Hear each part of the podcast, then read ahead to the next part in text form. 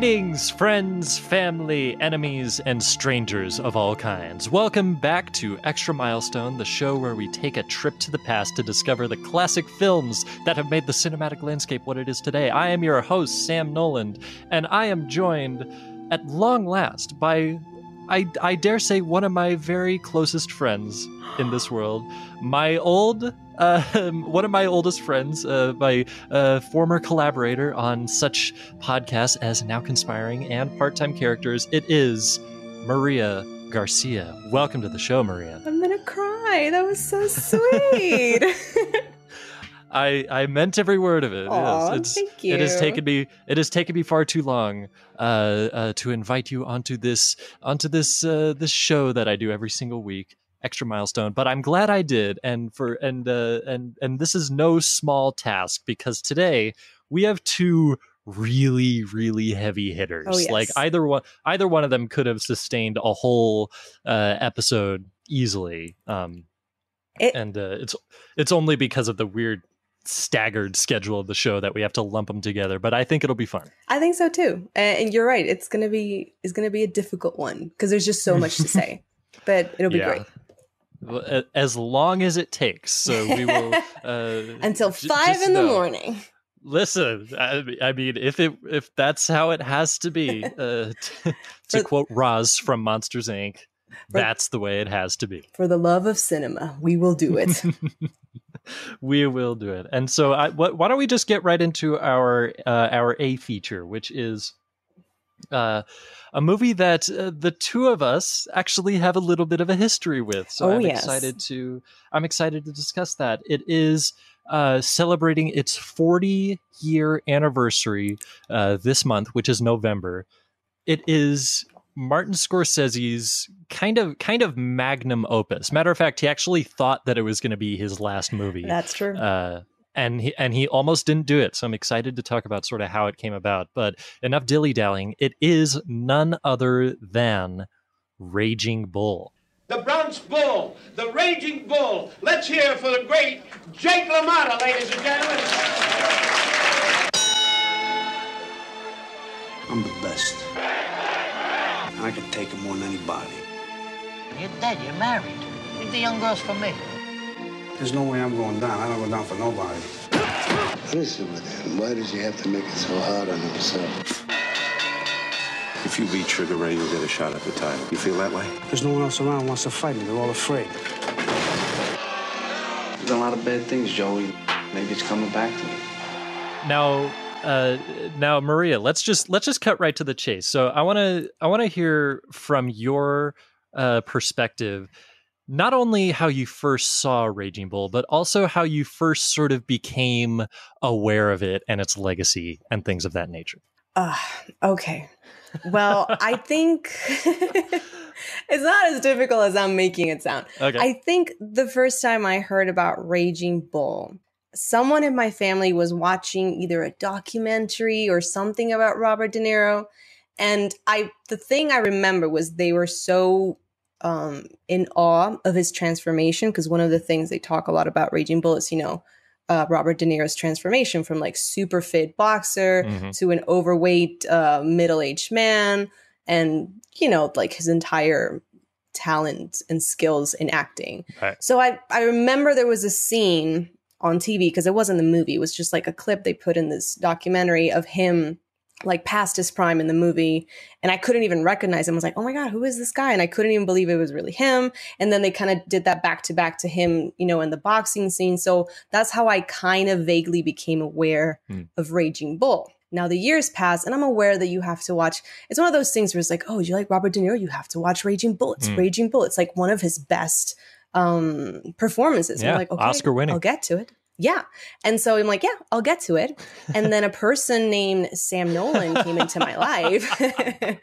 And um yeah i had to watch it. And i think what happened was at the time well sam spoke a lot about that movie and he he loved the movie and told me i had to watch it i had to see it. And at the same time i think i was already writing down a list of movies that i needed to watch like you know movies to watch in a lifetime kind of thing. I was like okay raging bull has to be in it And I was doing this thing where I cut them up in like little pieces of paper. So randomly, I would just pick a movie a week and watch it. And one day, lo and behold, it was Raging Bull. Mm. And that's how I saw it. Mm. And then Sam didn't speak to me for like four weeks after I saw it. that is not true.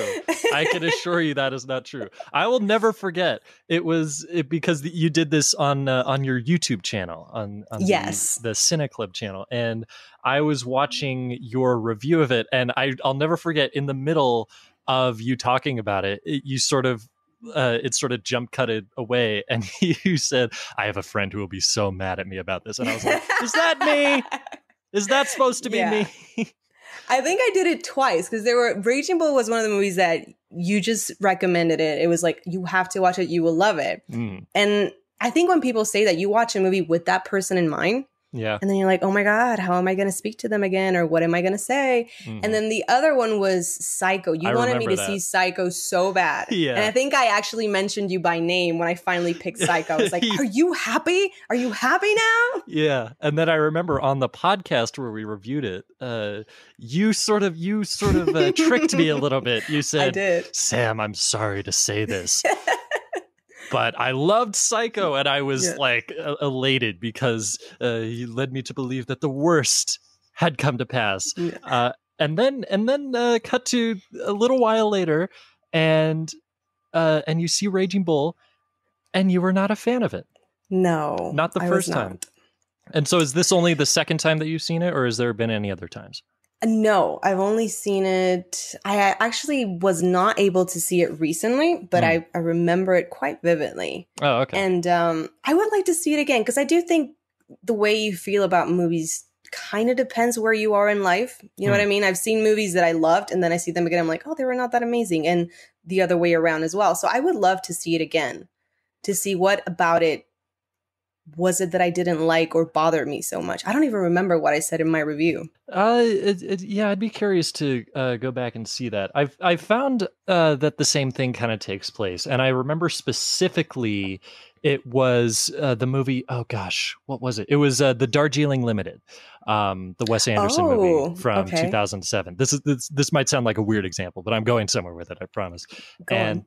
I was uh, I I had seen it one time in like 2013 or something, just because it was on or something like that, and uh, I wasn't that big of a fan of it. And then one of my friends in high school, one of my very good friends, um, oh gosh.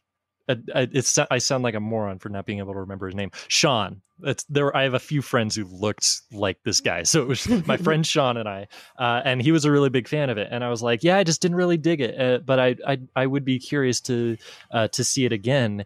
And he asked, "Do you want to watch it with me?" And sort of get like get a little bit of an insight into you know from the side of someone who loves it. And we ended up doing that. And actually, now it's one of my favorite Wes Anderson movies. Very likely because only of that reason that I was able to witness it with someone who loved it. So I would Yeah. be curious uh, to to to see if that would have an impact. Um, just to sort of just to lay the groundwork on how I first discovered it. It's not nothing nearly as uh, storied as kind of your history with it, but it was also one of those things where uh, very early in my days of getting into film, uh, I kept hearing about this movie. I saw it on like all sorts of top 10 lists, top 100 lists, even of the greatest movies of all time.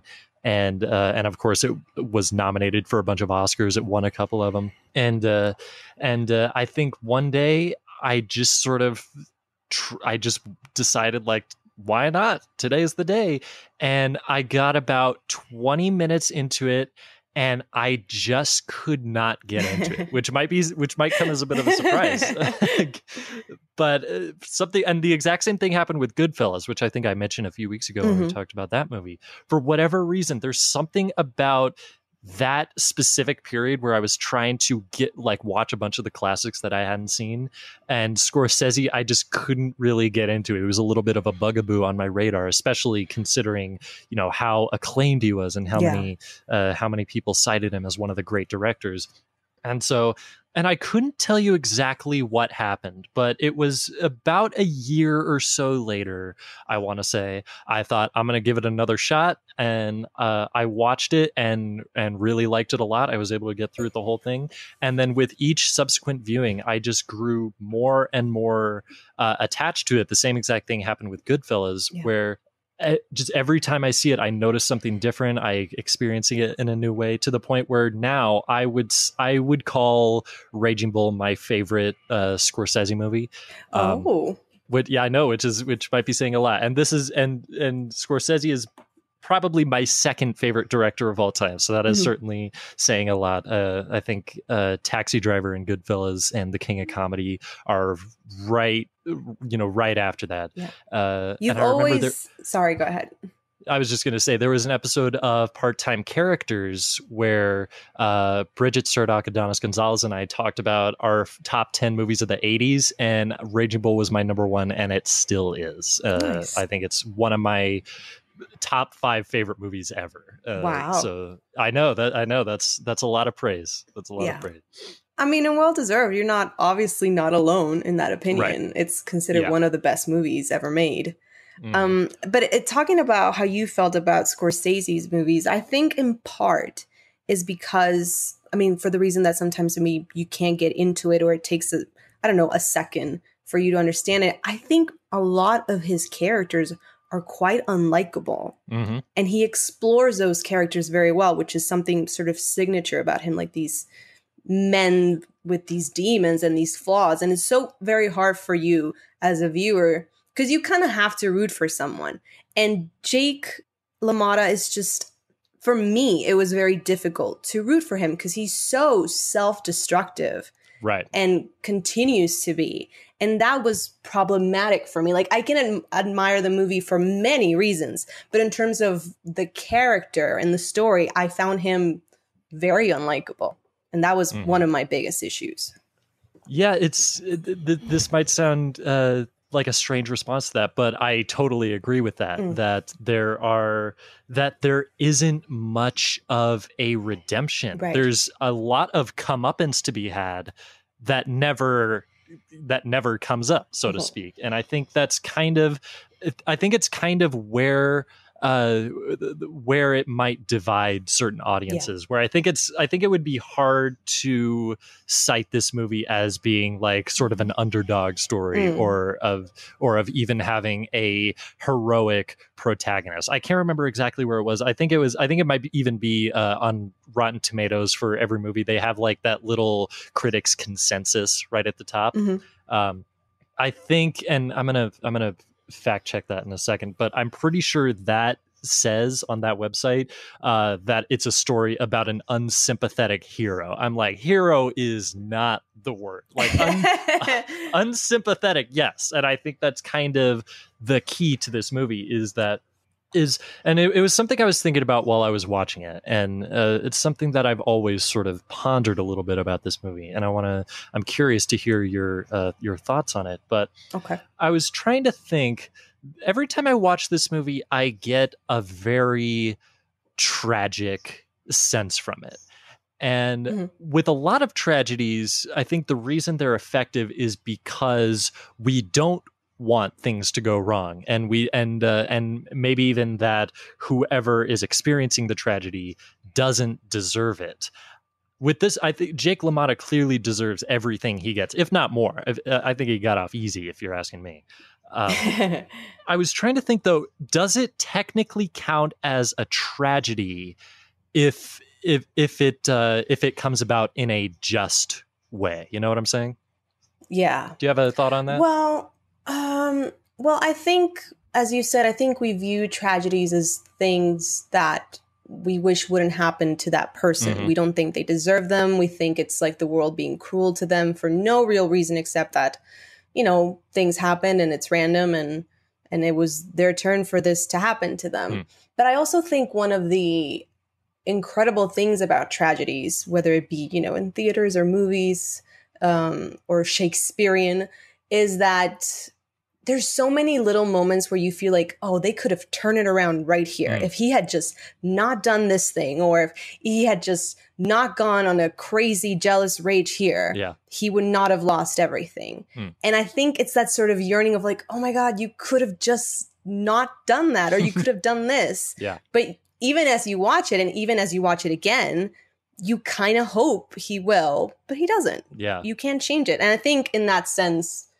it is a tragedy, even though you're right, it's the consequences of his actions, but but you still feel bad for him because he i think it's because he's aware. He's aware Yeah. that he is this way and he can't change it. He wants to but he just can't.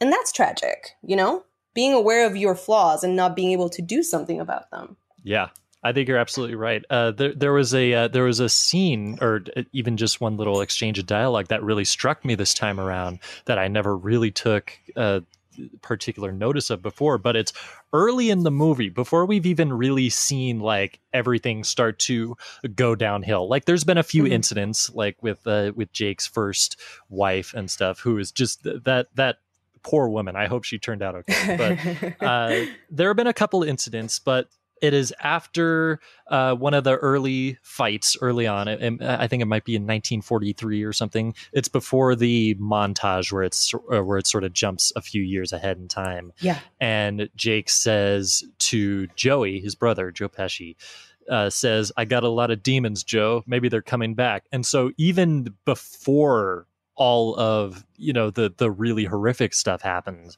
uh we do see that awareness and for that reason i think uh, the the conclusion i kind of ended up coming to is that it is a it is a tragedy but i think it's a different kind of tragedy. And that's and that's part of what makes it uh what makes it so outstanding to me is that it is not a tragedy because of what happened to the character. It's just a tragedy because it happened. You know what i'm Yeah. saying? Like like that this that it got to this and that there was uh, past a certain point there was nothing that anyone could do about it and so it almost comes across as a bit of a cautionary tale, but not even in a way of trying to educate, trying to sort of, you know, like grab the listeners or the the the viewer's hand and say like, okay, we're going to show you a story of, you know, what not to do and how not to let jealousy and rage uh, overcome you. It's just sort of it's almost subjecting you to it. You know what I'm saying?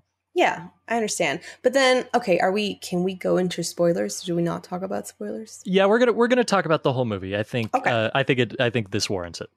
Okay. Because I think you're right. It is sort of like a cautionary tale. But then there's like these, oof, I don't know, like ambiguous moments in which I think he's meant, I don't know how to explain it. Hmm. Like at the end of the movie, like we've seen him sort of lose everything to be very vague about it. But Hmm. that very last scene, I, I'm not entirely sure what it's supposed to mean. It's like, did he learn his lesson? Did he not learn his lesson? Because I think he could be a hero if he learns his lesson. But did he? You're talking about the scene where uh, he's quoting from On the Waterfront into Yes. the mirror. hmm Yeah, that's a very interesting scene. The way I've always kind of read into it is that it is very specifically kind of a uh, uh, what's the, what's the phrase I'm looking for? Kind of a reckoning with specifically the relationship with his brother, which is Mhm. arguably the most severed of them all. Like yes, absolutely. after that uh, after that horrendous uh, rampage that he Mhm. goes on a little over halfway through the movie uh, they almost never speak again except for one time when joey wants absolutely nothing to do with jake eh, like ever again. Um, and uh, so i think that is what that specific scene is talking about. Uh, but i also think there is a way to read into it with a larger context saying like i could have really been something. I could have been amazing. Uh, it- it's exactly the ending speech from on the waterfront. Yeah. i could have been a contender instead of a bum which is what i am. Yeah. and i think it's all about i think it's all about sort of reading into the way he says that. Is he has he gotten here uh, through his own faults or through the faults of others? Obviously we know it's his own fault but does he know that? I think that's the key and it's difficult to say isn't it? It is. But even more so, like there's that scene which sort of makes you feel like is he taking responsibility or is he blaming the world for what happened to him? Which Mm. then again, you don't know. Should he be redeemed because he knows it was his fault? But immediately after, because he's about to go on stage, I think they tell him, I don't know, that it's crowded or something. And he starts doing like the shadow boxing and like, I'm the boss. So it's like, did he learn his lesson? Is that enough to keep him satisfied that there's a crowd there for him? So, in that sense, I'm not sure how to feel about him as a character in the end. Does that mean he didn't learn his lesson? Does that mean he has a chance to still redeem himself in this other way? Like, I'm Hmm. not sure. That's an interesting question. So, so what? So what you're saying is, um, does uh, there's a way to read into that that he's kind of just trying to cash in on his life story, essentially. Yes, and so I think his com- his demeanor changes when he hears that there's a crowd for him. You know, Mhm. he's here like lamenting his life and his severed relationship with his brother, but there's a crowd outside, so I'm the boss. You know? Yeah. Yeah, I hadn't thought about it Yeah. that way. That's fascinating. That that uh, that he's just sort of like he knows but he doesn't care. I think that's a consistent motif throughout Maybe, yeah. the the entire movie where and and this is part of what makes it such a you you know such a kind of a harrowing journey to to use sort of a, a striking critic adjective there is that uh, there are there are like highs and lows throughout this movie. And and you do get the sense in some of those early scenes that like this doesn't have to be bad. Like you know you've got Yeah. a thing going. Obviously and and i think one of the one of the very most important scenes is when we see Joe Pesci sort of go nuts on Frank Vincent. And so what I think that is trying to imply is that there is kind of this uh, kind of this rage to use the adjective in the title in in their very blood you know what i'm Right, saying like yeah. like they both uh suscept to it and it's only because jake is a boxer and has an outlet for it that that he's able to you know keep it going for Mhm. so long until eventually you know the levee just breaks that Yeah. one day when he's trying to fix the tv and everything and uh and uh, uh, what was I what was I getting at before? Oh yeah, so so there is this inherent rage, but you also get the sense that like it would be so easy. It would be just as easy to work it out. You know what I'm saying? Like I know that sounds like a kind of a vague, you know, just uh, piece of advice like, "Eh, figure it out, you bum," or something like that. Uh I think that's part of what Scorsese's doing is that he's planting this idea in your mind that this is this is not like a foregone conclusion. The way that things turned out is not a foregone conclusion, and I think it's worth noting, uh, just to give a little bit, just a little bit of a background on how this sort of uh, came to be, where Jake LaMotta is listed in the credits as a consultant and actually trained Robert De Niro as a boxer. Apparently, De Niro's like a great boxer, so Oh. th- there there was a backup career right there if if uh, acting didn't work out. But regardless, uh, and Jake LaMotta was like, uh, you know, giving a lot of uh, corroboration, like saying, "Yep, that's pretty faithful to what happened." And this movie does not, like, you know, does not uh, uh, succumb to kind of the kind of the kind of the ways that Jake is pulling for sympathy. You know what I'm saying? Like the fact that Jake LaMotta himself was fine with this shows there is a lot of remorse in the real man, at least. Uh, maybe not necessarily the character that De Niro is playing. So. Mhm. Yeah, I d- does that answer uh, your question at all? I I know I went on for a long time, kind of. Oh my god, I don't remember my question. It was, uh, But yes, you answered it absolutely. sure, yeah. Uh, we were we were talking about uh, the way that you know was it Was he remorseful reflection? at the end? Yeah. Right, Yeah. right. Yeah, that's the thing like you know you see a story in in a movie and it's Mhm. not over there especially if it's a true story and you take in, into account all the things behind the scenes and the consulting with the real person and everything of course there's definitely more to it um, i just think it was a very intriguing ending it was one of those things where if you had left it one way, maybe it would have been too sad. You know, if he had just been remorseful, it's like, oh, that's such a sad story. But then for him to have this sort of small victory in the end kind of leaves Yeah. you wondering, oh, is he is he sorry? Is he not sorry? Is he all right? I don't know. I think it's Yeah. it's a good way to end it. Is what I was trying to say. You know what? Something something just occurred to me though, uh, and I might just I might be just grasping at straws here, uh, or seeing something that isn't there. But if you'll recall, there is there are there are three, or uh, I should say, two separate scenes with uh, Jake LaMotta later in life, the weight gained Mhm. version of De Niro.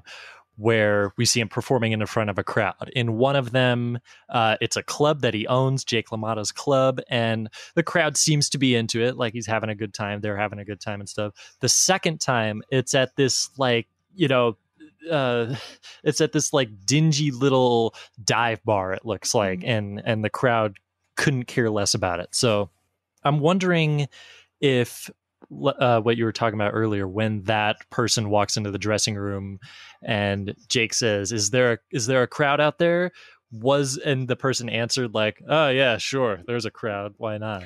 Oh, Could it have been sarcastic? Because there's also uh, what we see uh, seconds before that is the sort of the marquee sign out front by uh, the club where he's performing. It says Jake LaMotta and also you know Rod Serling, Paddy Chayefsky, a bunch of others. So maybe they're not there for him and this is just sort of whoever it was that was walking into that dressing room that was just their way of being like yeah whatever you know Yeah. you bum that's really interesting. Actually, there's so much to read into this yeah, there is a lot, a lot to read, and then also him also probably knowing but not caring. Like he'll take that. You know, Yeah. it's like, oh yeah, there's a crowd, whether it's for me or not, I'll take it. Mhm. So yeah, that's oh, that was really interesting. maybe he's fully aware that uh, that you know like i got off easy i spent a little while in jail like really uh, i i ruined or at least severely impacted a lot of lives i should be getting a worse punishment but hey i'll take it like it- Yeah. I, I think that's the thing is that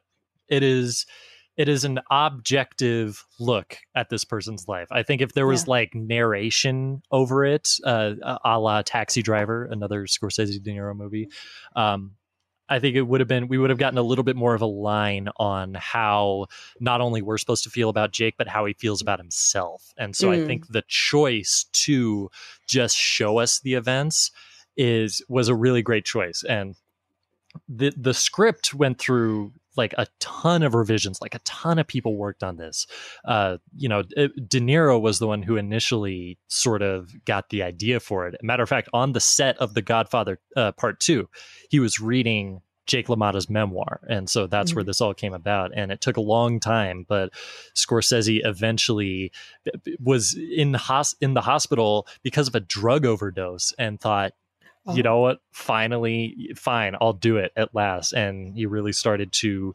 connect to Jake LaMotta. It begs the question: Was that connection that Scorsese was feeling uh, from sympathy, or, or again, sort of that uh, uh, criticism that we're Hmm. giving the character?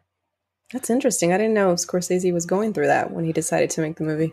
Yeah, yeah, and it uh, and he, he was at a really bad place, and it was De Niro himself who came to Marty and was like, you know, so let's give it one more shot, huh? And Marty was like, all right, fine, and he thought that this was going to be his last movie, uh, and then you know it was think such, about that being 40 years ago, and he I thought it was going to be his last movie. That's crazy. and he's still going, and like all the I know. awesome work he's put out since then. I think the movie he did right after this was The King of Comedy, which is like another one of his very best movies. Uh, also with De Niro, who he lost all the weight and then did The King of Comedy. Yes. So yeah, that's uh, that that is a weird thing to think about. Uh, but it would have been it would have been really legendary, maybe even more legendary than it is now, if that did end up being the last Scorsese movie. You know? Yeah, maybe.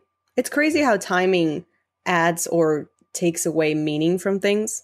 Like, Mhm. would this have been? Because as far as I know, I think the reviews were kind of mixed for the movie. Like, they praised a lot of De Niro's performance and the editing, but they were sort of like lukewarm on the story. I'm not sure, but it got nominated for a bunch of stuff. So I don't know. I don't know if it had been his last movie, how it would have been received, if that would have been different. I think people, I think that plays into your mind when you watch a movie as well. If someone's like, oh, this is the last movie so and so made.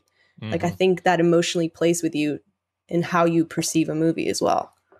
Yeah, I'm trying to think of other retired actors or directors. Uh, I think Daniel Day Lewis comes to mind. Obviously, Yeah. Uh, Phantom Thread was was the Oh so-called God. last one. That movie's so amazing. I know we're not gonna. No, we don't have to talk about the movie, but that movie really surprised me. I did not Yeah. expect that I was gonna like it because in every way that movie is Oscar bait. You're like, oh, it's stuffy and it's like, you know, about Yeah. you know couture and this guy and the way it's done. And I saw that movie and I just, I was so in love from the very beginning.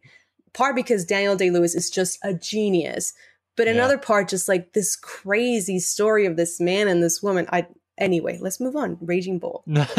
Sorry. Yeah. I do want to see Phantom Thread again, but yes, besi- Oh, that so is besides the point.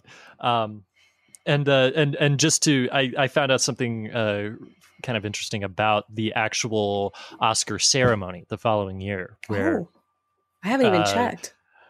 it, it's it's it's really interesting. It's the it was the day after Reagan was shot by John Hinckley Jr. because of Jodie Foster from Taxi Driver, and so Scorsese says he was like, "I'm taking no chances." Went to the ceremony with disguised bodyguards Are from you the FBI. serious? Yeah.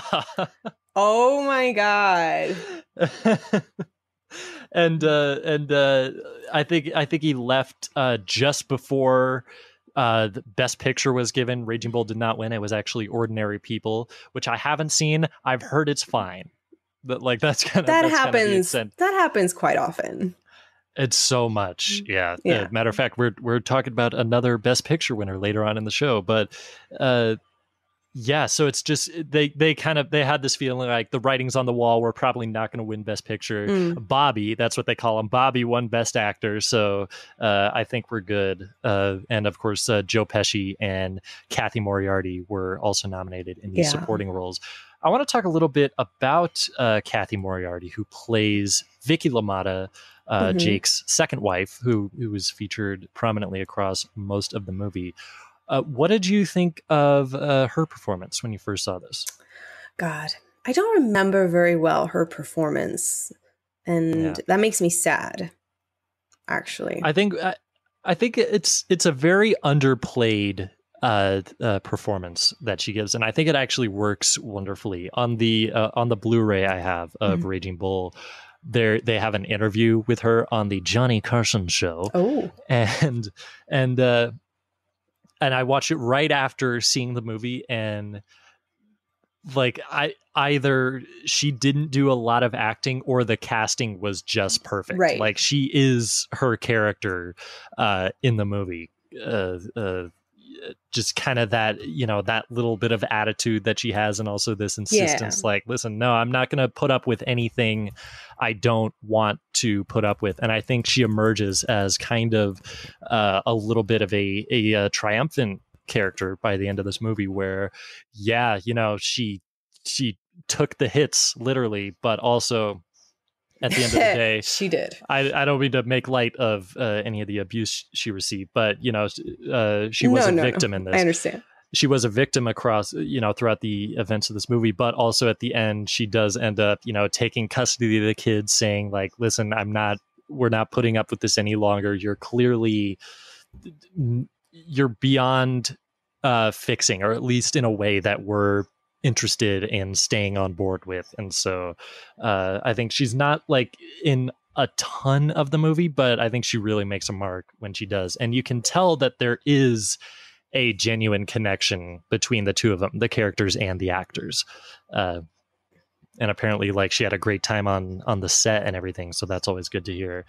And I think it feeds into uh, the tragic elements where you see early on, like they do clearly uh, share a connection with each other, but of course there are just there's just too much baggage on Jake's part, and Yeah. that he wasn't able to maintain this relationship is just another element of the tragedy. Yeah. I don't recall her performance a lot. I don't remember thinking it was bad or anything.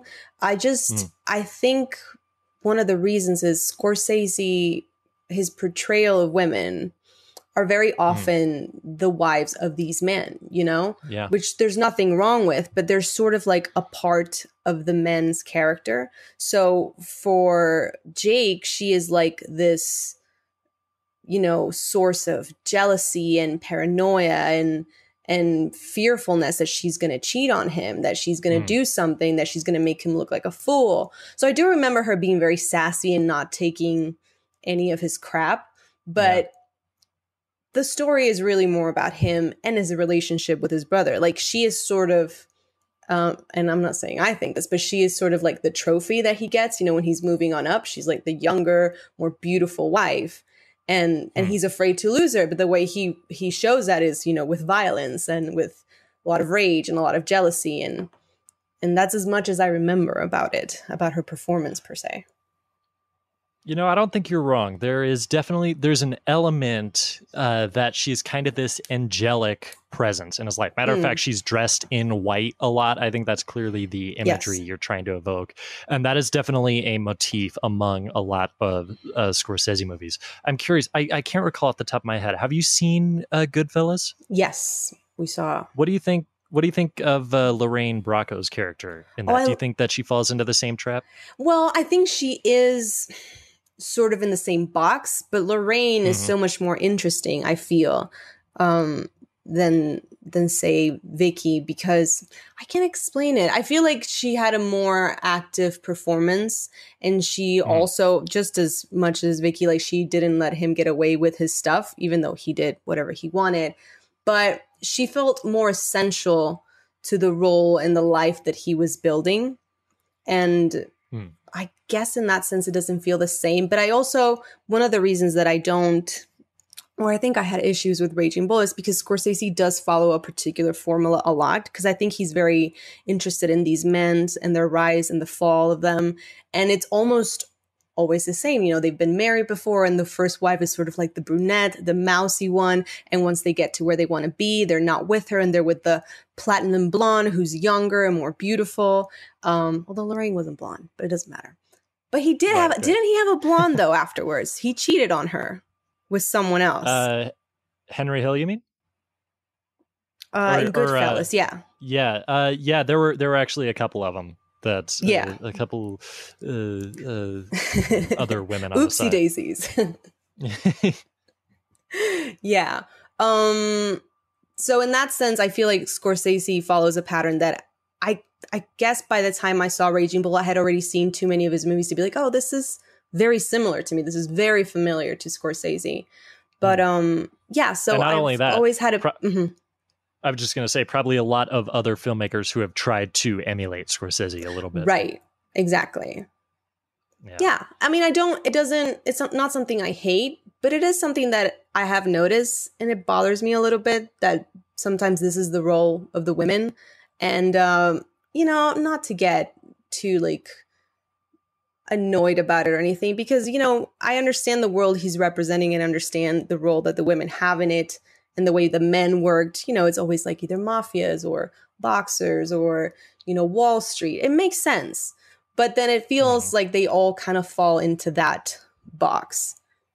Yeah, I can see what you're saying, and I don't think you're wrong at all. Yeah. Um, one thing I do, uh, I think is worth pointing out is that specifically in comparing uh, uh, Cathy Moriarty, Vicky LaMotta to Lorraine Bracco in Goodfellas, I think that uh, Karen Hill in Goodfellas is a much is a character with much more visible personality. I think that's part of the key. Yes, I understand. Yeah, I agree. But whereas uh, whereas Vicky is a very as as I said a very kind of subdued uh, uh, person. Kind of her presence is just sort of uh, you can tell she's kind of just uh, keeping watch over everything or trying to at Mm. least and trying to maintain order and yet there is this force her husband jake lamotta who's kind of whether or not he realizes it just kind of opposing it at at at many turns to the point where eventually she just gets fed up with it and says uh I've had enough of it.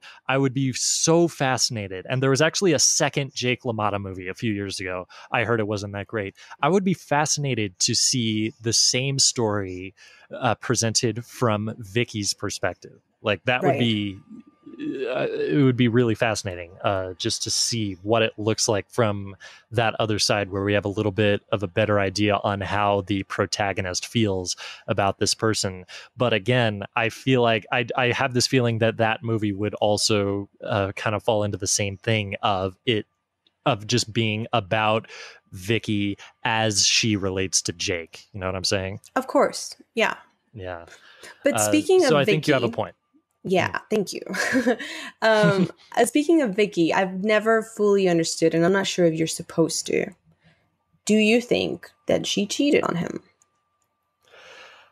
Uh, I don't think so. Um, I think, and- and it's I've seen the movie like uh like almost a dozen times at this point. I've always tried to figure out because there is that you know huge uh, confrontation, the rampage that we've Mhm. been referring to a couple of times, and uh, where Jake starts to suspect that uh, his brother Joey and a, a couple of the other like you know mob guys who are sort of handling Jake's career that maybe she's been you know sleeping with them or seeing them or something. And I think what I think what happens in that scene is that uh, is that she wasn't doing that. I think I think she was being very faithful, unlike Jake, might I add. And uh, Fair point. Yeah. yeah, there you go. Uh, But but I think what happens is that he was so insistent about it and so uh, unwilling to hear, you know, just her honest answer. That eventually she was just like, "What do you want to hear? What if I said yes? What Right. would that? What difference would it make? Would you behave any differently?" And so I think that's kind of the key to that scene.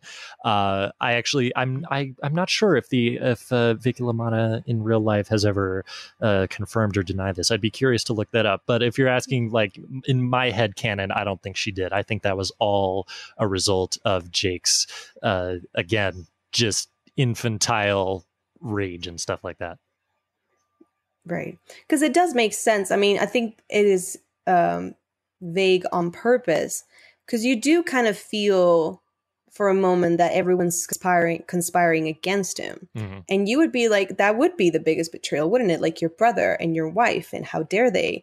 And what if it did happen? So I think part of it wants you to feel like he's right in not behaving as he did, but in having his suspicions and confronting them.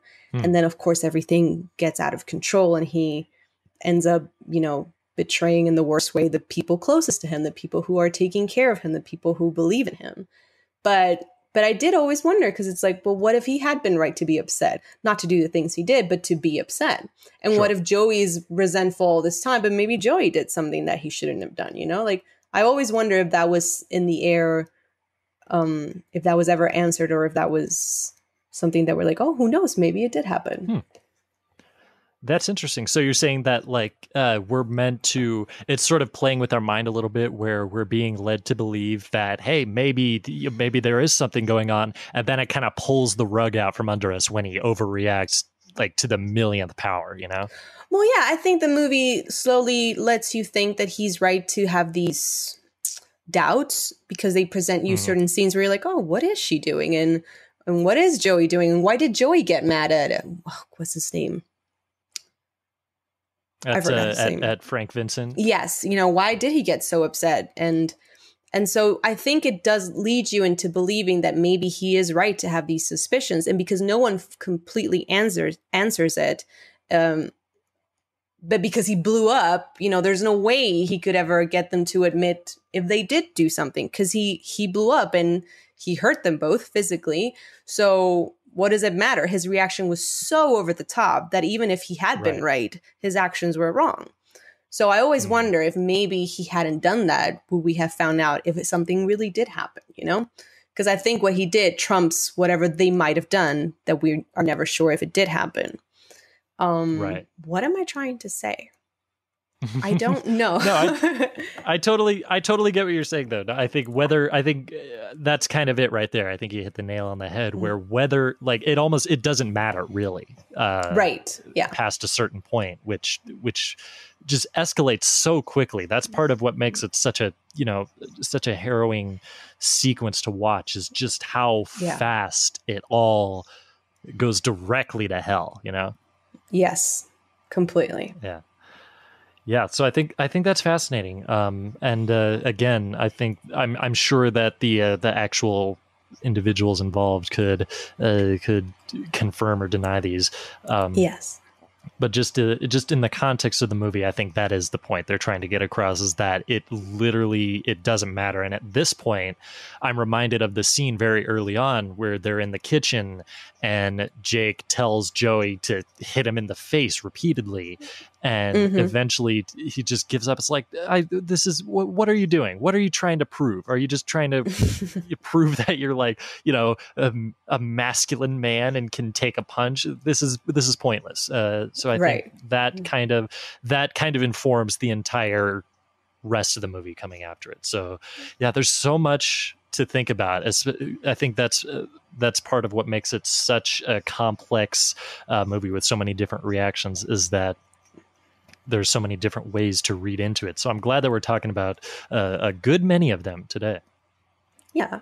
And actually, I never would have thought of half of these things if we weren't talking about it. I think I would actually want to watch it again, you know, because mm. I think you watch, I think the first time you watch a movie, especially if you have certain expectations, it's sort of, you watch it at the surface level. It's like, okay, this was appealing to me, not appealing to me. That's as much as I can say. Um, and then maybe if you give it a chance one more time you start seeing a lot of other things that maybe you hadn't even thought of before you know? Yeah. Yeah i've really enjoyed this conversation. Um, yeah me um, too. I have i have a i have one last thing uh, that i want to bring up and then if you have any mm-hmm. final thoughts then then uh, we can get to that in a second. But one thing i was thinking about during this movie and this is this is kind of a you know a little bit of a leap maybe doesn't deserve to be brought up in this context. But I was thinking about how there are certain movies from uh, from yesteryear, so to speak, from the past, from many decades in the past, that clearly have a lot of uh, of influence and a mm. lot of uh, significance in history, and yet they're they have aged in such a way that makes them uh, th- that makes them difficult to watch today. I think a couple of uh, examples that come to mind are uh, Gone with the Wind, for one thing, which has been brought up uh, a lot over the past year, weirdly enough, yeah. and also uh, and also Birth of a Nation. Now, those are two huge leaps, like the, the, about completely different things. But I've heard not a not a lot, but just a small handful of critics who have argued that maybe the time for for Raging Bull has passed. That it's just too difficult to uh, stomach a lot of the time for for maybe a lot of modern viewers. I was wondering, did did, did you ever have any feeling like that? Like maybe this movie's time has passed, or is or was it a little bit more uh, just you know critical? Like, do did you have a thought on that? Well, I don't mean to sound completely dumb, but what exactly is it about Raging Bull that people couldn't be able to tolerate today or or not enjoy? It's I've I've heard that it's the uh, the domestic abuse that kind of thing. The fact oh. that the character who does it is the protagonist, and in certain oh. ways, uh, feel like might be asking for our sympathy, whether or not it's actually deserved. That's kind of the objection that I've heard. Um, well, no, I don't think so. I think when I watched the movie, I didn't think of anything like that because I don't know. It just didn't occur to me. I was only just now reading, like refreshing my memory about it, and I was reading the plot of it. And the only part where I winced is when he is going out or is trying to talk to a 15 year old, I was like, oh, yeah, that's no. another thing. But but aside from that, um, in terms of like the violence and everything, I think it's sort of juvenile to leave certain topics off of the screen or off cinema just because you think they're morally wrong. I mean, it is morally wrong. I'm not trying to say this is a subjective thing. Domestic violence right. is wrong in period. But to just sort of completely censor that from movies doesn't make it go away. There's still domestic violence. There's still men like this. And I think people get confused in thinking because this is the main character, we're supposed to root for him. That's not necessarily the case. It could be Right. just a portrayal of a Batman, and you understanding more what it comes from does not mean that you suddenly agree that he should do these things or that this is how someone should behave. And I think that sort of happened as well with um the Joker last year. People were like, "Oh, who would like this movie?" And it's like, no one is saying he's right. It's just an interesting point of view. And if we just keep using the same point of view, it gets very tiring. You know? And Yeah. and again, you're not celebrating his choices. It's like you said, it's like a cautionary tale. And I think it is important to continue to have stories and movies about bad people because it just it just makes for a different story and a different feeling altogether. At no point am I thinking, yeah, he did great beating up his wife and uh, you know beating up his brother who was always there for him. That's not what I'm thinking. I'm thinking, wow, you messed up your entire life when you could have had everything, you know. And uh, no, I did not find it hard to watch in in that sense. Okay. Yeah, I was I, I was curious about that. Um and uh and yeah, I think I think you're definitely right with if there's one thing we've learned in the past handful of years, it's Mhm. that history does repeat itself no matter how obvious Yeah. it it you know things might seem uh, that kind of stuff will always happen. So we we kind of got to hammer in these lessons over and over again. Uh, I think another classic example of the uh, in air quotes you're missing the point by Mhm. idolizing them characters is Brad Pitt from Fight Club. I think Oh, that yes. character is clearly the villain of the movie. Yes, like I don't know. very clearly. uh, and yet he's always viewed as like the really cool protagonist and stuff. Well, I think it's because that is how Edward Norton's character sees him in the beginning, and that's how a lot of men see it. Like I've I've always had issues with Fight Club because there's no man alive that won't come up to you and be like, "Have you seen Fight Club? Oh my god, you should watch Fight Club." And I'm like, "Okay, I get it." And then when I saw it, I thought it's no joke. Like every man and I don't know if this just to women, but probably to everyone. They just saw Fight Club and their world exploded. And Oh at my first, gosh. at first I didn't understand it. I thought this is so childish. But I told but after a while I'm like, I get it because it's the pressure that men have to be a certain way that as women sometimes we don't think about we just think like oh you poor men who have everything. But no there is a pressure of to men to act a certain way to be a certain way to have certain things to therefore feel like they are successful. And brad pitt just says you know screw all that. Let's just do whatever we want anarchy. And i understand the appeal of the character. But as the movie Mhm. progresses even the the character of edward norton goes like oh no this is wrong. Like this is not this is too far and and yeah i think it's just like they take a moment in the movie which is very cool because brad pitt was very cool and they sort of like idolize that moment and in the end you end up idolizing the wrong character so to speak Yeah, it's kind of like the memory of the movie is sort of distilled Yes. down to a handful of images, and Yeah. those images are cool. So that's what the movie is often thought of as. Uh, that Yeah. was that was the highlight of my day, by the way. Just just hearing Maria go off, because I gotta admit, I've seen Fight Club a couple of times. Never been a huge fan. Like it's fine, but it, it's it has not uh, Yeah. informed my entire life story in the way. that, yeah well that's what that i thought has for a too but the problem i had is that i knew how it ended for some i don't remember how i knew what the whole thing was Mhm. and so it wasn't as exciting but but yeah there's something about fight club that appealed to men at a very like primal level. The same way when 300 came out everyone thought they were a Oh spartan. gosh. and you were like I no toby you you work at a gas station. You're not you're not a spartan which Yes. there's nothing wrong with but you know um but at the same time i get it you know like i think women have the same thing with s- some kind of movies and men have that you know it appeals to them at a very primal level and i think that's fine and fight club was that to me and i was like i don't really get it but then i got it and then i kind of like understood better where where people were coming from It happens. It does happen. Yeah. Uh, where you know something just doesn't hit us. We we talked about that Mm. earlier in the conversation, and um, and I think that's that's that uh, definitely applies to this movie a lot. And I guess what I meant to, I, I guess the the point that I want to uh, sort of emphasize a little bit is that if if someone just does not feel the need to uh, to to read into these journeys like these complex stories to go on the journey. Uh i think obviously their mileage may vary and i think that i think that there's there's nothing wrong with that. And so uh i guess that's just kind of what i wanted to emphasize is that there are some there are some people who just do not see the function of this. Like they Yeah.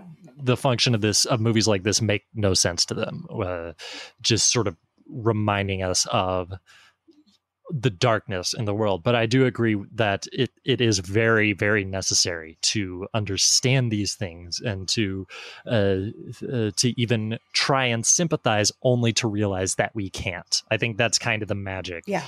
of uh, magic is a little bit of a whimsical term but that's kind of the power of raging bull and that's the reason Yeah. why uh, i've loved it for so long and will and will likely continue to for the remainder of my days uh, and so I, I think with that i want to ask uh, maria did you have any final thoughts that you wanted to give on raging bull before we move on Um, final thoughts. I, as I said before, it's not one of my favorite movies, but it doesn't mean I don't think people should watch it. I think if anybody were to ask me, do you think I should watch Raging Bull? I think you should. I think the, how do I say this? To qualify a movie as you either love it or not is a very small, limited view of movies, you know? Like there's plenty of movies Mhm. that I've seen that I don't think I would watch again or that I say I would love, but but they impacted me, you know, they they made an impact in my life and and I remember them or scenes. Sometimes a movie is just worth it for a scene. And I think there's a lot of elements in Raging Bull that if you're like me and didn't really care for the main character, there's a lot to appreciate. The filmmaking is extraordinary. The acting is incredible from everyone. The editing, the cinematography. There's some shots that you will never forget in that movie. So if you are hesitant because of what I said, I would still say watch the movie because it's worth having certain Yeah. experiences. And I think movies Mhm. go beyond just like, oh, I watched this thing and it's over. I think you kind of live through them and learn things through them. And I think Raging Bull is worth watching for that. one last thing i wanted to just to just admire is uh is the editing of this movie like Oh you said a second ago gosh. It is it, it's really phenomenal. And i think it's it's not like a super long movie. It's uh, two hours and 10 minutes. It's longer than a lot though and it really doesn't feel like it. Like it does not feel No. drawn out whatsoever. And uh all credit goes to uh thelma schoonmaker. I hope that's i think that's how her name is pronounced. Uh and as a matter of fact i read a little fun fact that the motion picture editing guild in 2012 named this the best edited movie of all time. And you know what? Oh, fair enough. I, I, I, I, can't fight that too hard. Yeah. That's So- incredible. Yeah. Really, really astonishing in, in all ways. And I think uh, we're of two different minds, but it just shows how, uh, you know, how complex this art form that we call cinema is. And so I was delighted to have this conversation. But Maria, we're not done yet. oh boy. We've got another movie to talk about. Yes.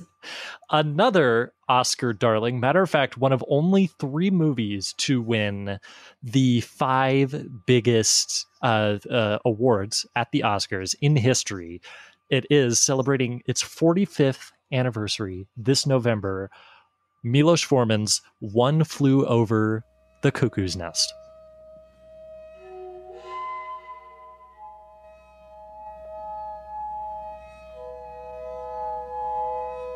Why do you think they might think that? Don't make a bit of sense to me.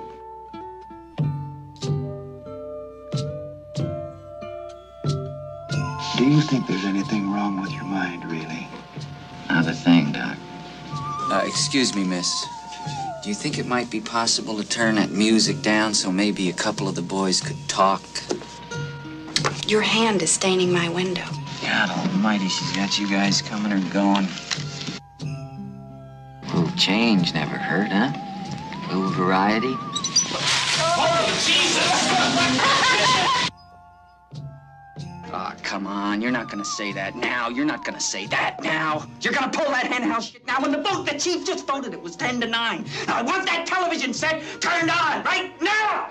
I don't think he's overly psychotic. I want something done! I think he's dangerous. Jesus, I mean, you guys do nothing but complain about how you can't stand it in this place here, and then you haven't got the guts just to walk out? I mean, what do you think you are, for Christ's sake? Crazy or something? Well, you're not. Hey, wait a minute. Ah! Hold it! See how easy it is? And now, Maria, I'd like to ask. Yeah, this is going to be a fun one. So, I'd like to ask uh, the same question that I did last time. What? Uh, how did you? Uh, how did you come to be aware of One Flew Over the Cuckoo's Nest, and also how you first saw it and things of that nature? Oh boy. So I don't really recall One Flew Over the Cuckoo's Nest until I saw it. I do think it was again one of those things where it's like, oh, have you seen Jack Nicholson in One Flew Over the Cuckoo's Nest? I'm like, no, I haven't. And I don't know why, but it's a very iconic movie poster. I don't know what it is Yeah. about his face, about the way he looks, and also somewhat deceiving. Like if you think you're going hmm. into a, a sweet, fun comedy, that's not what's happening. Don't be. Although it is, I think it's a very funny movie. But It yeah, is. It's, funny, but that. there's something about the poster that you're like, oh, I'm gonna have a good time watching this movie. It changes very quickly. So Oh yeah. it's I don't know, it's a very iconic sort of expression from Jack Nicholson. He's the one in the poster and he's very young, very handsome. And I think Oh, it was yeah. one of those things, again, people are like, you have to watch it. And in a way like you, I'm like, I have to watch all of these like nominated movies, Oscar winning movies. I must know what is considered the greatest cinema of all time. Which uh, never mind. I was going to say something about the Oscars, but never mind. Um, so Oh, oh, we are not one to shy away from slamming the Academy. Yes. Believe you me. But then that's like another episode, and it'll take forever. But never mind. You you guys know what I'm trying to say. Sure. Um, right, right. So I think yeah, it was just that mentality of like I have to watch this amazing performance by Jack Nicholson, and I think I watched it with my boyfriend a while back because he had seen it. He was like, "Yes, you have to watch it. I'll watch it with you." And then I did, and then I felt Mm. bad all day and the next day after. Oh no. Yeah, Oh no. yeah. Uh, wait, f- felt bad because of what ha- what happened in the movie yes. itself. Yes, the the Yeah. themes and the the message of the movie and everything. Yes, it really it was heavy. It was a lot. It's a real downer. Yeah. It's a real downer sometimes. Uh, and uh, and I think that's it's such a wild mishmash of tones that it's amazing it Mm. works as well as it does. You know. Yeah, that's Uh, true. I think I, I I had kind of a similar story where it was it's it's weird because I prior to seeing it I knew almost nothing about it. I think like you it was pretty much just the poster that it was nominated for a bunch of Oscars and that uh, and that Jack Nicholson was in it and apparently pretty good. Turns out there are a ton of really recognizable actors in this movie. Oh my god. Among them, Recognizable and unrecognizable. at the same time, which is weird. Yes. a lot of them before you know, settling into the image that we know of them. Uh, specifically, first screen appearance of Danny DeVito.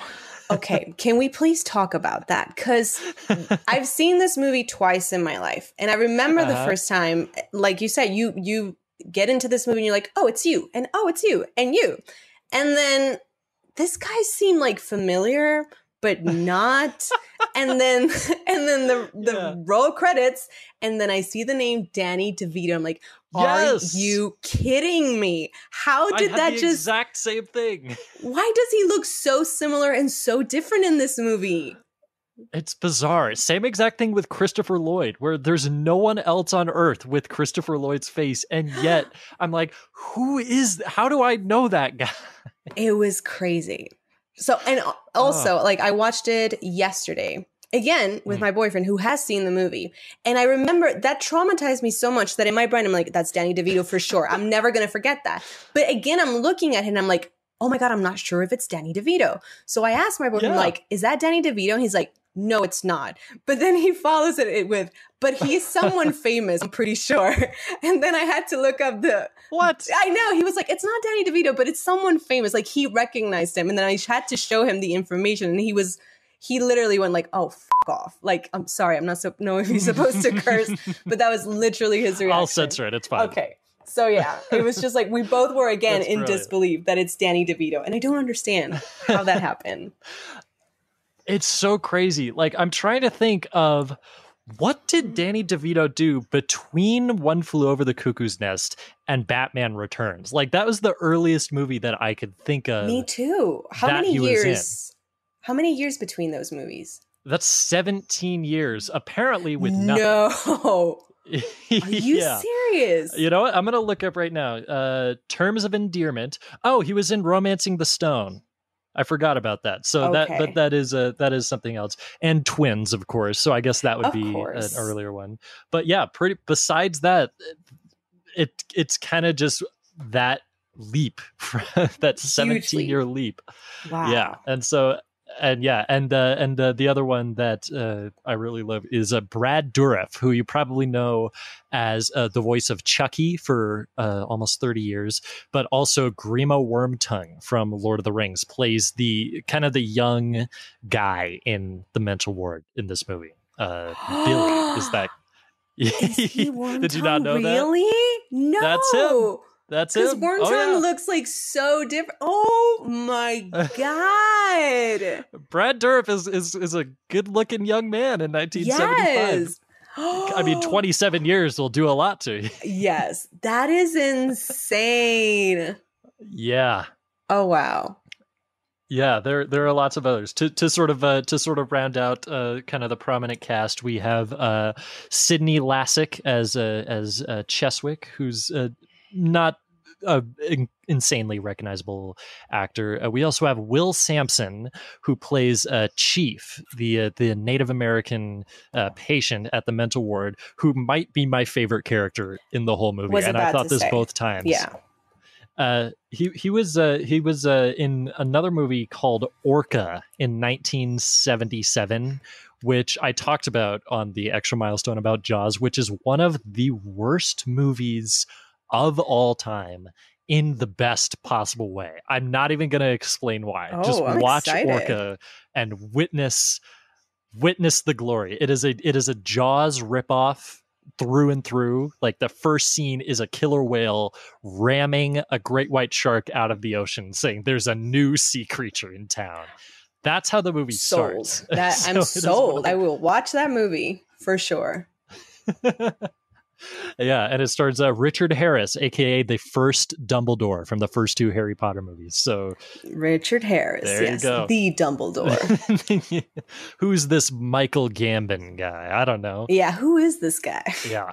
Uh, so yeah, and of course we have uh, Louise Fletcher in her Oscar-winning uh, role for lead actress as Nurse Ratched, who has a who has a TV show on Netflix starring Sarah Paulson. I haven't gotten to watch that. I really, I really am curious to. Uh, so I wonder, I wonder how it'll color this. And of course, Jack Nicholson as uh, I'm going to try to do my Nicholson impression, so it, it's it's not going to be great, but.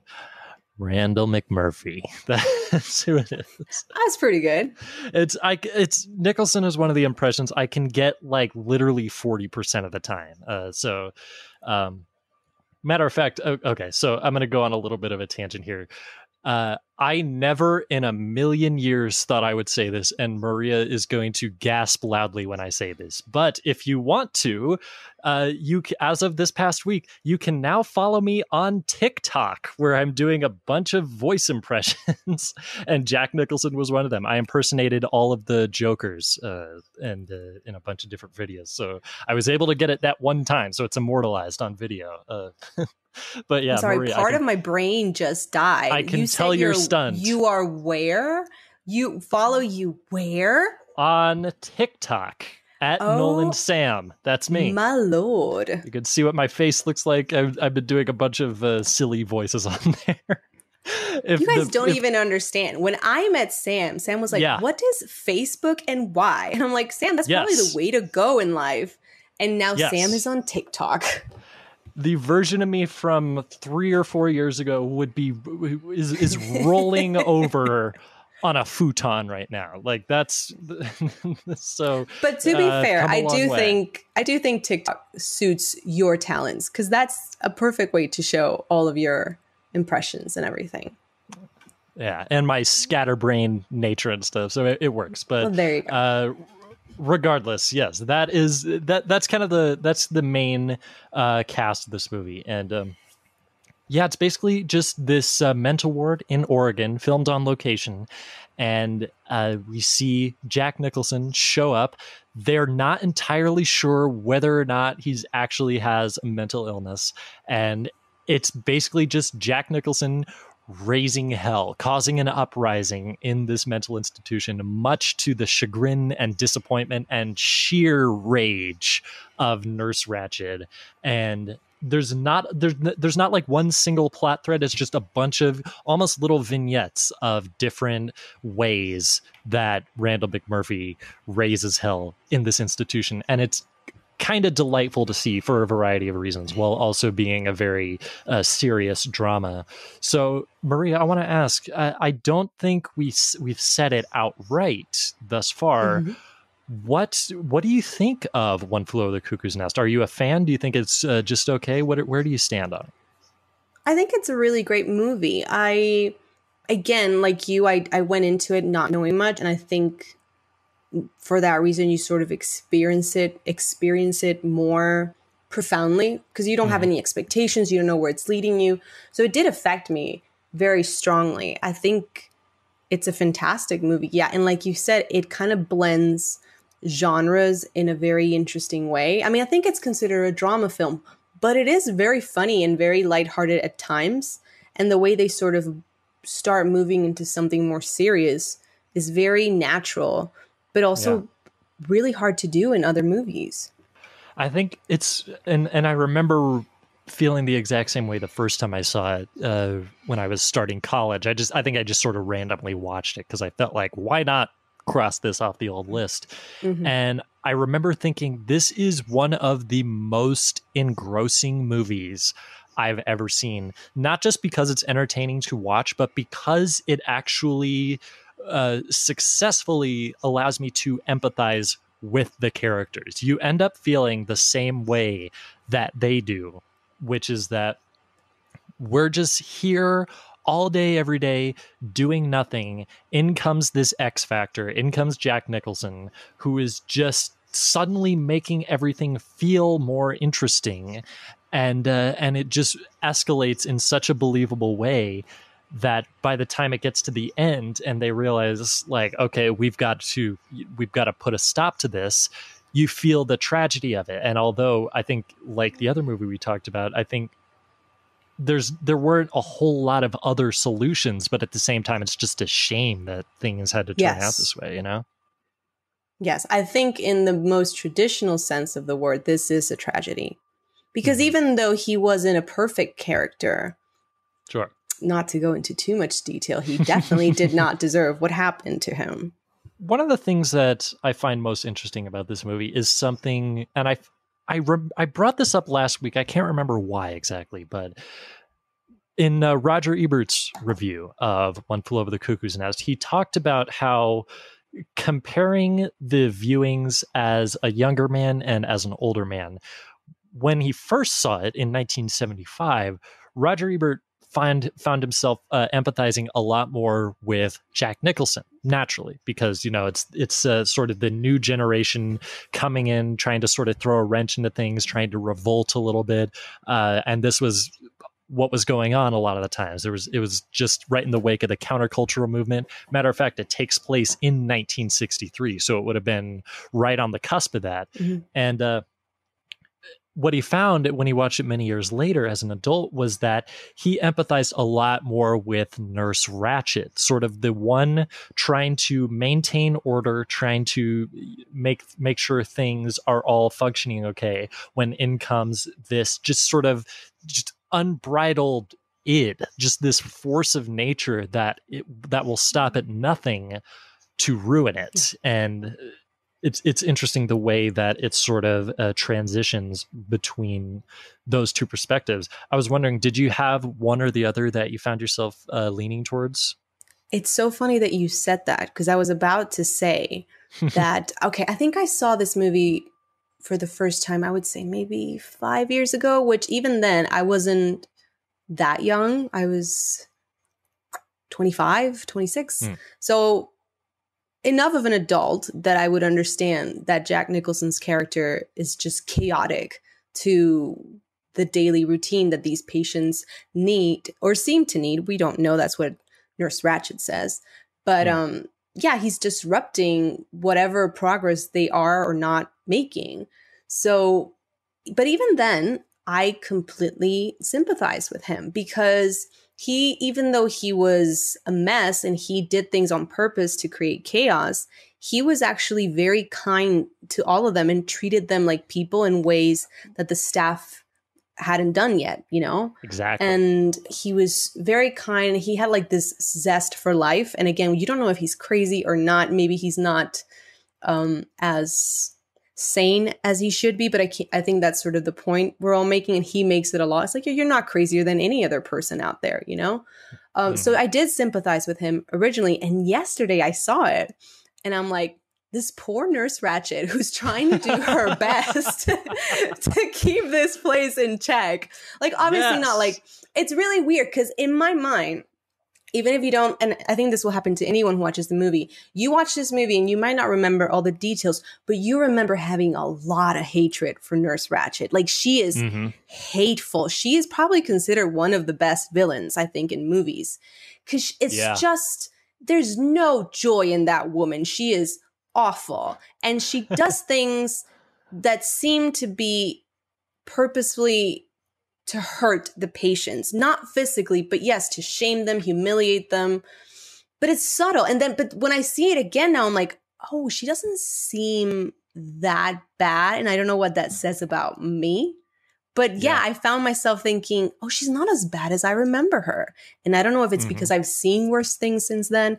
I don't know if because every character in Game of Thrones is way worse than she is. And now I'm like, yeah, people are evil. But yeah, Sure. seeing it now was like, oh, I don't remember her being, I remember her being worse. That's what I remember thinking recently.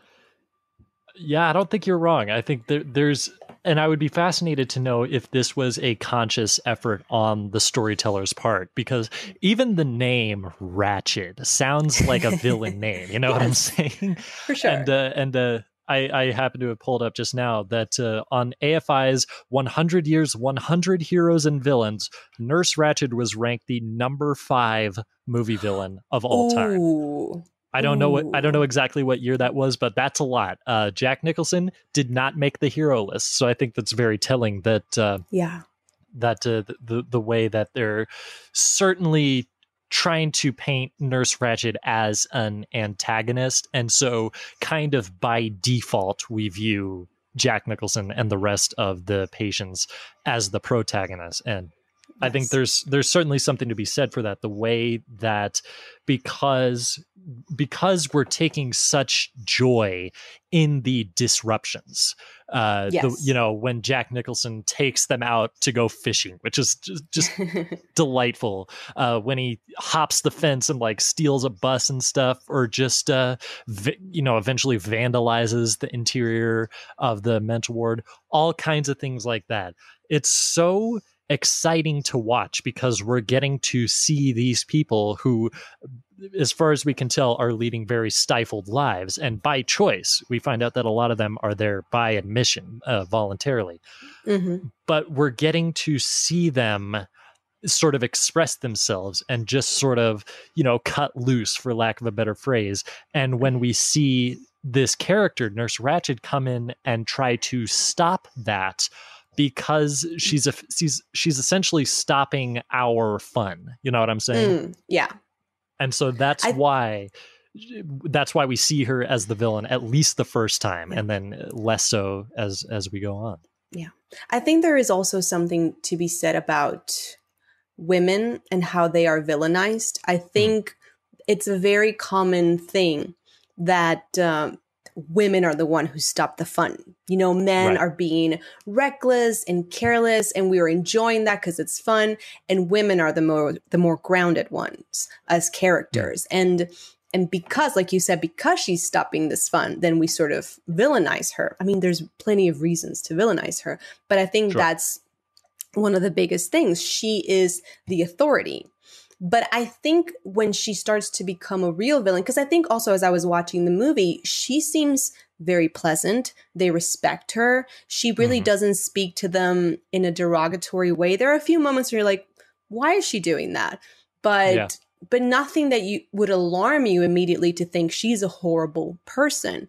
But it is because she sticks to the rules just for the sole reason of sticking to the rules. There's no humanity in her. And that makes you feel like she's the villain. And then, of course, things escalate and things get worse. But it is interesting to, as the movie goes by, because there's even one point where she, they're discussing like Murphy's character, Mac, and they're saying, I don't think he's crazy. We should let him go. He's not crazy. And she sort of says, We just don't give up on our patients. If he's here, we're here to help him. And I don't hmm. know if that's something she meant. I don't know if she just wanted to keep him there to mess with him. Because as you said, later we find out he doesn't realize it, but he is committed where others are voluntary. So he's at her mercy. So I don't know. As as the movie progresses, your opinion of her changes. But I'm not sure if she ever really changed.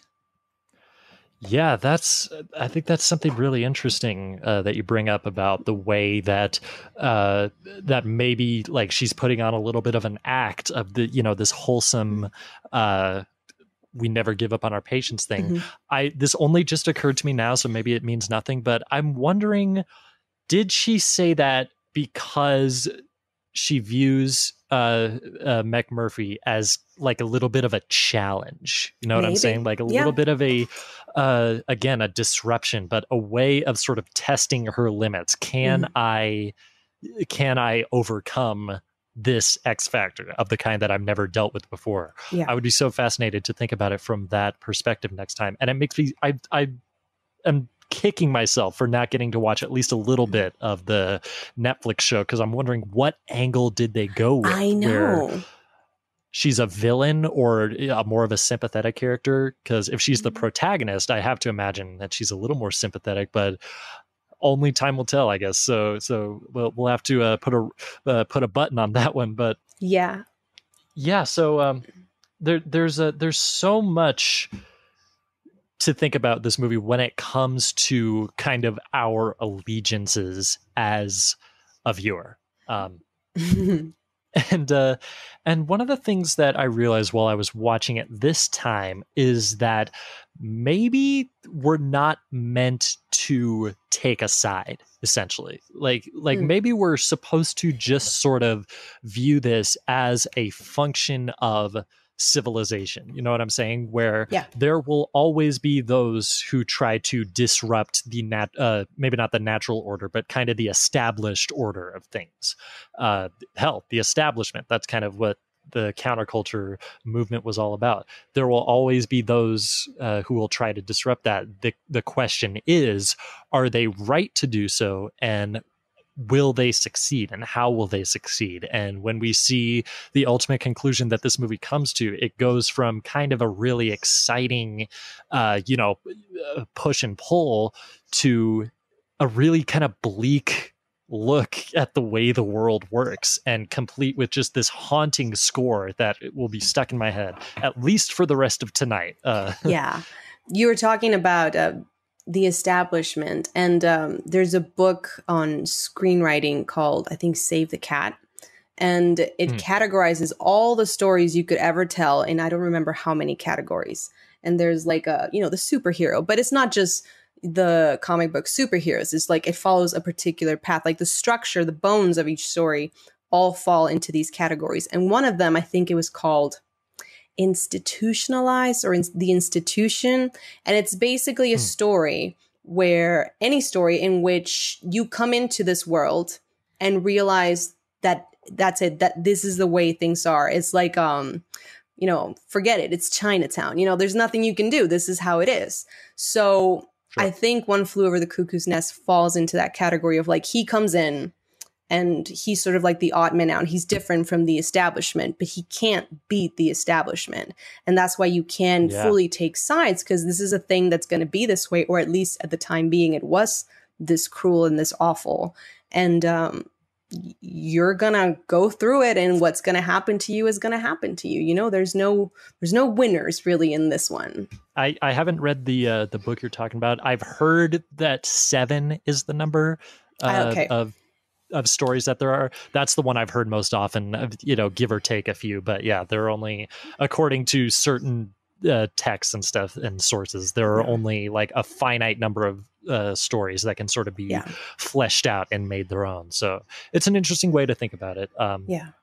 And yeah, I definitely do think that uh, that you're right in saying that there are no winners, with perhaps one exception, and this is where we get to Yes.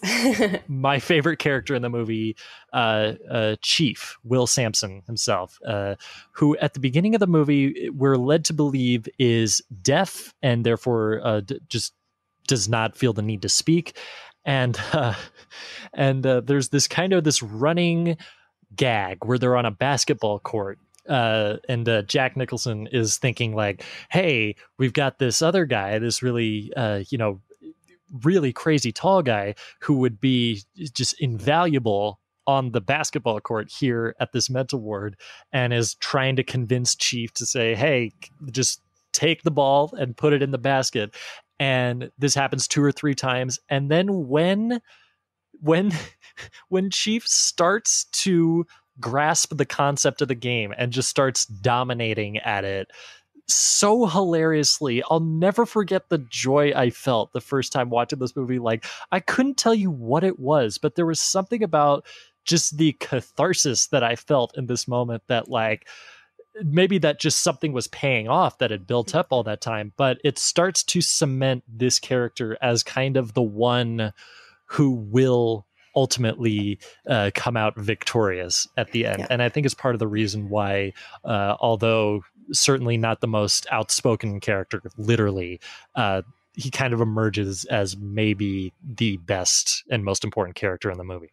I'll tell you what it is. The the best part of that scene is Chief's walk. Like he starts Yes.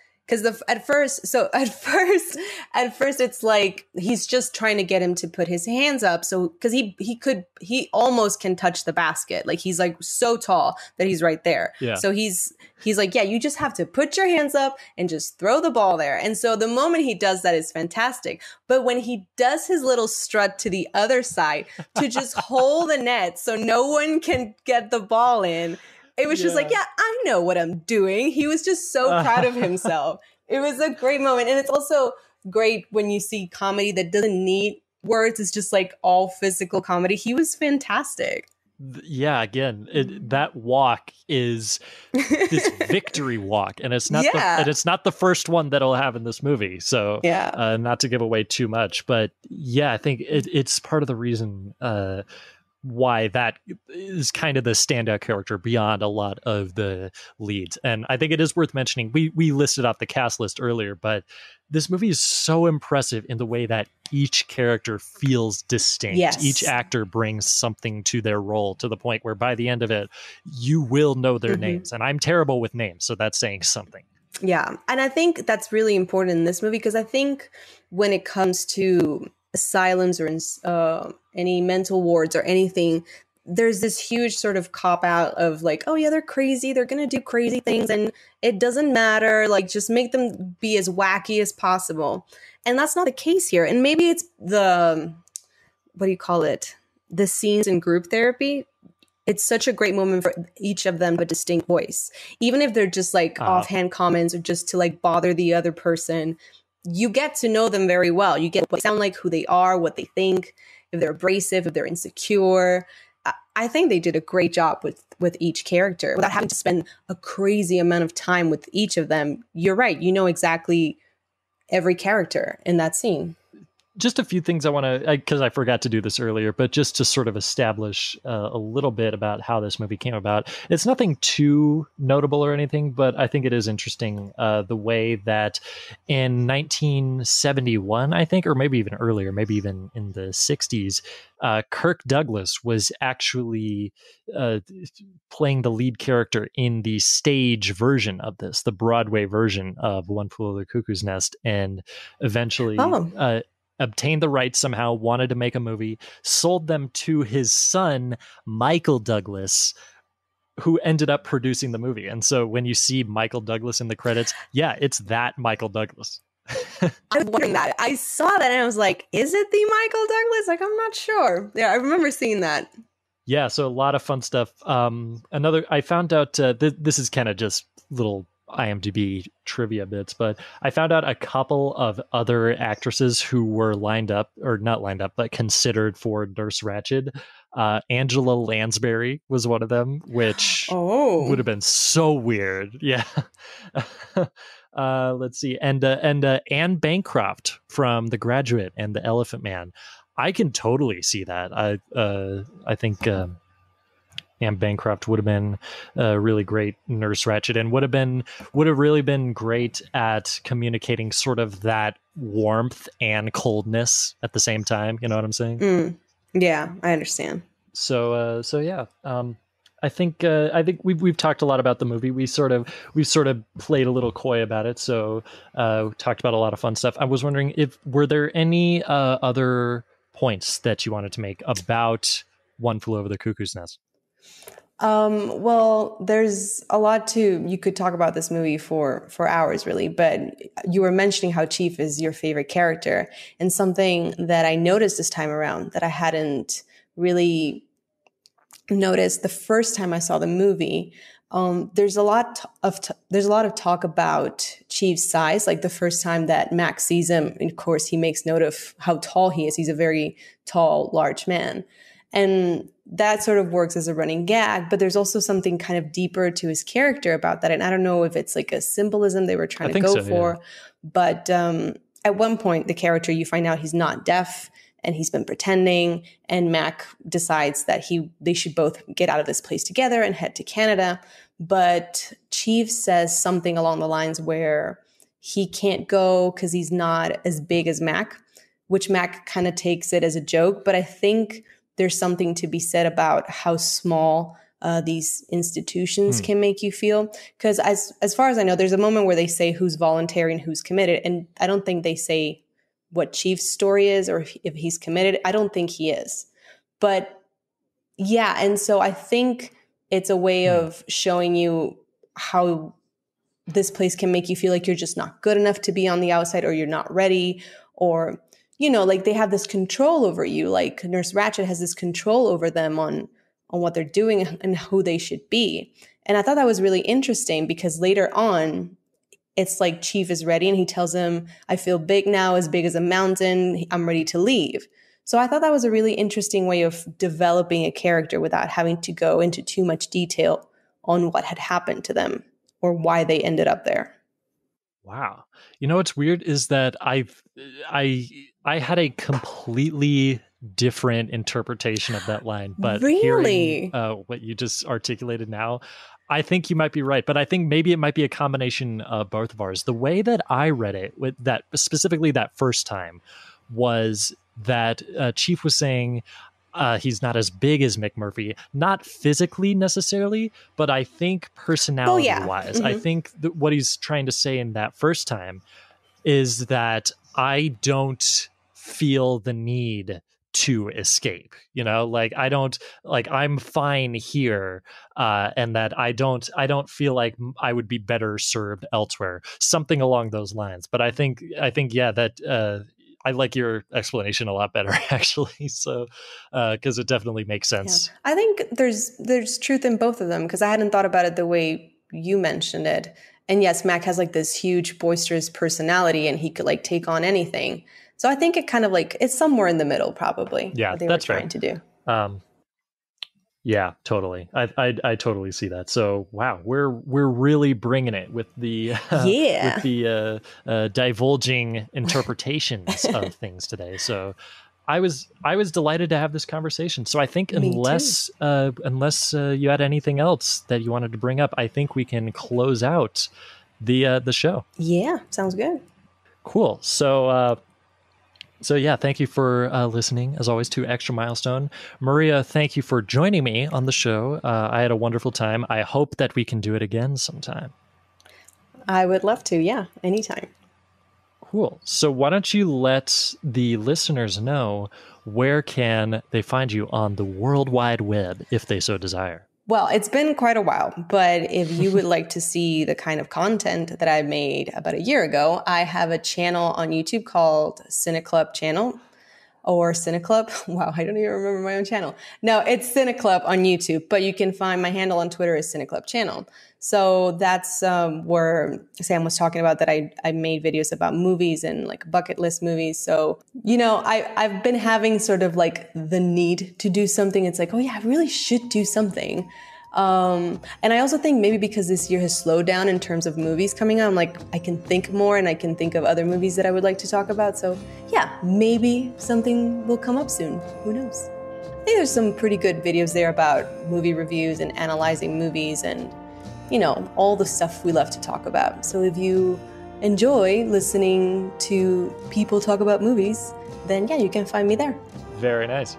Uh, yeah, I'm also uh, on Twitter and on TikTok at Nolan Sam. Can't believe I'm saying that, but here we are, and uh, and you can find me hosting this show. So popular. Listen, I'm at least as flabbergasted as you are, if not more so. But that is what happened, uh, and uh, and I host this show every single week, and others on occasion. So uh, I'm never more than a week away on this very podcast feed. And so without any further uh, uh, any further delay, I believe that we will sign off from a, uh, a, a mental institution where I may or may not belong. I'm Sam Noland. From an existential crisis, I am Maria Garcia. And we'll see you on the next extra milestone.